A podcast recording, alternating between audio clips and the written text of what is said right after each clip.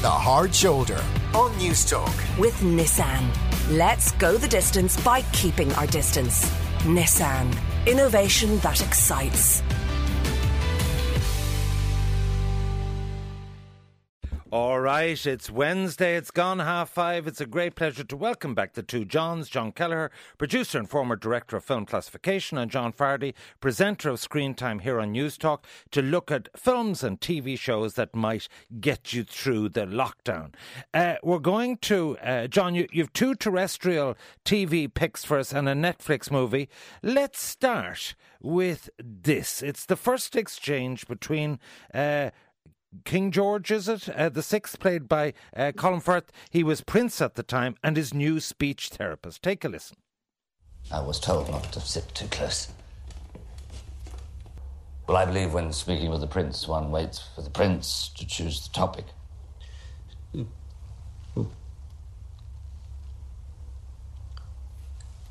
Waiting for me to commence a conversation, one can wait rather a long wait. The King's speech will play out again on BBC One this Sunday night at 10:30 p.m. and John is recommending it. Oh, highly recommending it actually, Ivan. Yeah, go for it. Oh well, it's um, I, I, you haven't seen it, have you? It got twelve Oscar nominations. Oh, I have seen it's, it. Um, oh yeah, yeah. I think it's really, really good. You know, the story's very simple. It's based on reality. Um, 1936 in the in the UK, major crisis and a scandal. Uh, Edward VIII, the king, abdicates in order to marry Mrs. Simpson, and uh, he is succeeded by his brother Albert, known as Bertie, who became George VI, and he has a very debilitating speech impediment, a stammer. So um, his wife Elizabeth recruits this eccentric uh, Oz um, Australian speech therapist to coach him and to help him to find his voice. And the cast is terrific. You know, you had Colin Firth there, Geoffrey Rush plays the speech therapist. Therapist, um, Helena Bonham Carter is his wife. Um, Guy Pearce plays Edward the Eighth, and it's a real star-studded kind of mix of English aristocracy meets uh, 100% Hollywood. Oh, it's great. It's great. And Colin Firth is absolutely outstanding in it. And, uh, you know, it, it, it has a good, strong storyline. Is there any artistic license or is it all true? I think it's pretty well true, actually. I don't know if they took much license. Um, it is, like Colin Firth was extraordinary. He did deservedly got you know, Best Actor. It also won the Best Picture uh, in 2011 and it won Best Director and it won Best Script. I mean, big, big awards but it's hugely enjoyable. It's warm and it's funny and it's human, even though it is dealing with kind of something uh, uh, as remote, if you like, as the, as the aristocracy. It's still a very warm human story. All right, and I, I, I totally go with that. And if you haven't seen the King's Speech or if you've seen it uh, before, it's well worth a watch. I'm a little disappointed with your other TV pick. I mean, it is lowering the tone. You're going for the porn option. I am. Yeah, yeah. oh, oh, I see. What, oh, I see what you mean. Oh, yes. I wouldn't because I wouldn't have called it a porn option. well, we're talking all. about the full Monty, uh, yeah. BBC One, Friday, ten forty-five. John. Okay, well that's. Um, uh, it's getting your kit I off. Think you, you're probably getting the kit off. Yeah, it's a British slang for the whole going the full the whole way, the whole thing. Uh, it's interesting, by the way. It was called the Full Monty, but in America, some of the studio executives were very perplexed because um, they they didn't they couldn't see anybody find anybody in the movie called Monty. So uh, that was a, a bit of a, a puzzle for them. But you know what the story is: unemployed steel workers in Sheffield. Um, a couple of them they see a poster for the Chippendales, and they see a way of maybe getting a few bob. So six of them um, decide to become strippers, but they can't dance and they're not pretty, and they're they're certainly not in good shape, and they're certainly no Chippendales, but they pr- do promote their act, uh, the act that they're going to put on in front of a huge audience. Uh, for one night only, they'll do the full Monty. They'll go the full Monty. And it, it's it's kind of like iconic of sort of Thatcher's Britain and the downturn yeah. in um, the North and, and so on, the, the, the, the Sheffield coal mine, steel workers and coal miners Exactly. and all of that. All right, that's on Friday Yeah. night on BBC. John Fardy, um, Yes, mixed, re- hello. mixed report uh, for you this week. I watched 14, ep- 14 more episodes of Game of Thrones, so I'm into season four. People are wondering, am I very grumpy today? I seem to be missing the horses, the football on the road. Well, that is true that I'm missing them, but I'm actually in great form today. I got a great night's sleep last night, which I haven't for recent nights, because I've been watching all of season five of Peaky Blinders. And Great. I- so you, I said, John, how many? And you said there are eight. And then I was I got to episode six and I was really excited, and that was the last episode. So anyway, I won't blame you for that. The other thing, so that's your your brickbat, but your credit is I watched all the episodes last night of The Nest. I missed the Oh, first great. episode, and I would recommend. It's about surrogacy, and it has a lovely twist at the end, and I Yeah, liked it a lot. So well Yeah. done on that. What have you got for us this week? Your Netflix pick is Dangerous Lies.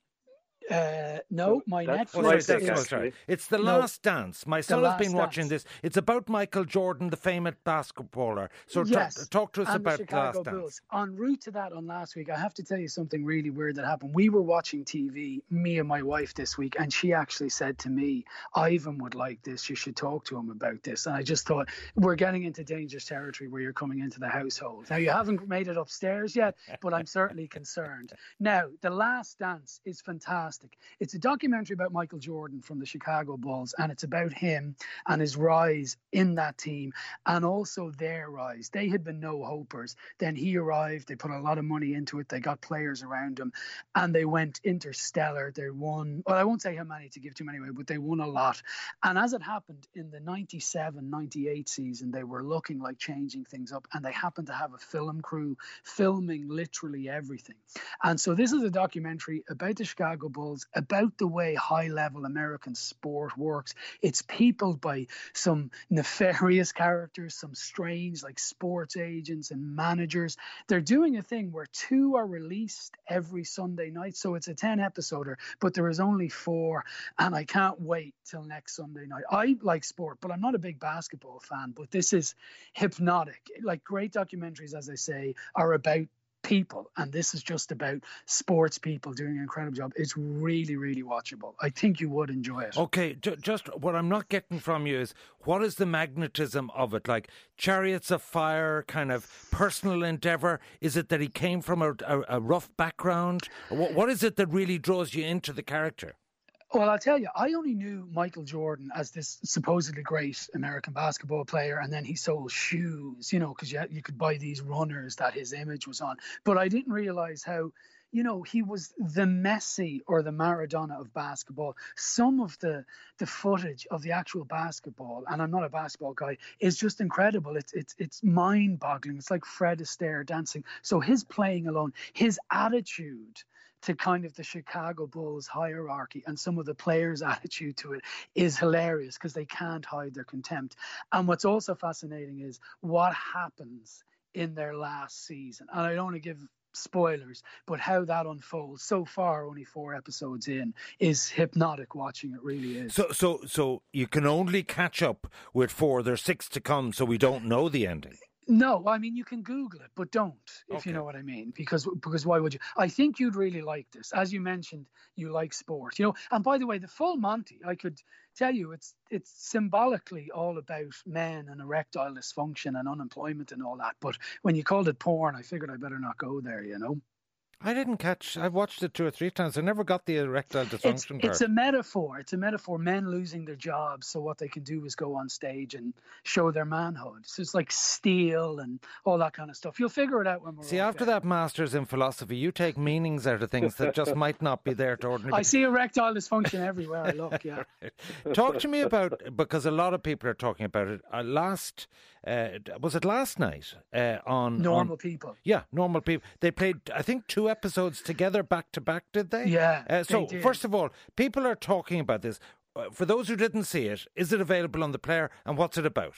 Yeah, it's, as far as I know, it's available on the player because they would put it up the next day. So it is based on a novel called uh, Normal People by Sally Rooney. Now, I haven't read it, but it was kind of a cult novel that did really well. And it's about two kids from different sides of the tracks in secondary school in Sligo, Connell and Marianne. And Connell is this smart, slightly shy, almost sports jock, but he's a sweet guy. He's really good at GAA, but he has a brain as well. So he's not the typical jock. And he falls for Marianne, who's this quirky girl who isn't very popular at school, but she's clearly very smart. They both have very different home lives.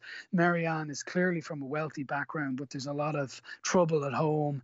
Uh, Connell is from, it, it appears to be a one parent family, but a very happy, nurturing home. And they begin this affair kind of in secret. And I don't want to say too much more. I've seen three. The nice people at RTÉ sent me a couple of screeners, but it really draws you in as this gorgeous tale of I don't say star-crossed love, but a, a, a, possibly doomed love affair. You might even say they're young people. It's very Irish, like it's but, but, very. Oh, hold on, when I hear some of Ireland. these things you're saying, very Irish. Yeah. Now, is it racy enough for me? I mean, like, is it Oh, a bit oh, yeah. Tepid? No, Oh, no, yes, it, it, it's racy. I, I, I'd say Did John I hear a, gr- a growl there from the, the audience? Yeah, that was a, it- it's definitely racy for Ivan. Yeah, no, you'll enjoy. I mean, it's, It's no full hardcore, is it? Yeah. You can leave your hat on, as the fella says, but it is. There's enough of that going on. But you see, and John will agree with this. It's directed by Lenny Abrahamson, the man who gave us Room, what Richard did, uh, Garage. I just don't think you can go wrong in the hands of Lenny Abrahamson. He he just makes things look superb, and feel right. great. H- How many episodes are there going to be? There's going to be 12. Uh, and they go off to college. We have to see all that. It's it's really watchable. And I was online today checking out, and people seem to agree. I just wanted to check, you know, Yeah. when you and I bash each other, just what other people think. Okay, well, But I haven't people, seen it. People have loved it. You should catch up on this. Now All you right. might find it momentarily slow, but stick with it. Right. Okay. Uh, pedestrian then. All right. Uh, John. John. Uh, Carly, you're giving that a thumbs up, as you are. Dangerous Lies from Netflix giving tomorrow that. night. I'm yeah, I thought that you might like Dangerous Lies. I give normal people a total thumbs up, but Dangerous Lies looks interesting. I've only seen the, the trailer. It does open tomorrow, uh, and it's on Netflix, and it's um, it, on the basis of the thriller, it looks really interesting. This wealthy elderly man, Elliott Gould, dies unexpectedly, leaving his entire estate to his caregiver, who's only been with him for four months. When she and her husband move into the house that they've inherited, um, they discover, they stumble across this large trunk full of cash, loads and loads of cash. And that kickstarts a kind of spider's web of intrigue and secrets and deception and murder and then just ratchets up the tension because it does look like a really good thriller. I'm I'm looking forward to seeing it. Is it a film, a movie, or a series? It's a movie, yeah, it's a movie oh, no, Netflix. I'll definitely watch Yeah. that. All right, Yeah. there you have it. The King's Speech, The Full Monty, Dangerous Lies from uh, John Kay, and The Last Dance on Netflix, and Normal People from John F. My thanks to Messrs. Fardy and Kelleher. Sounds like a solicitor's firm to me. Thank you indeed for the weekly diet of things to watch on the box. Up. The Hard Shoulder on Newstalk. with Nissan. Together, let's play our part by staying apart. Nissan, innovation that excites.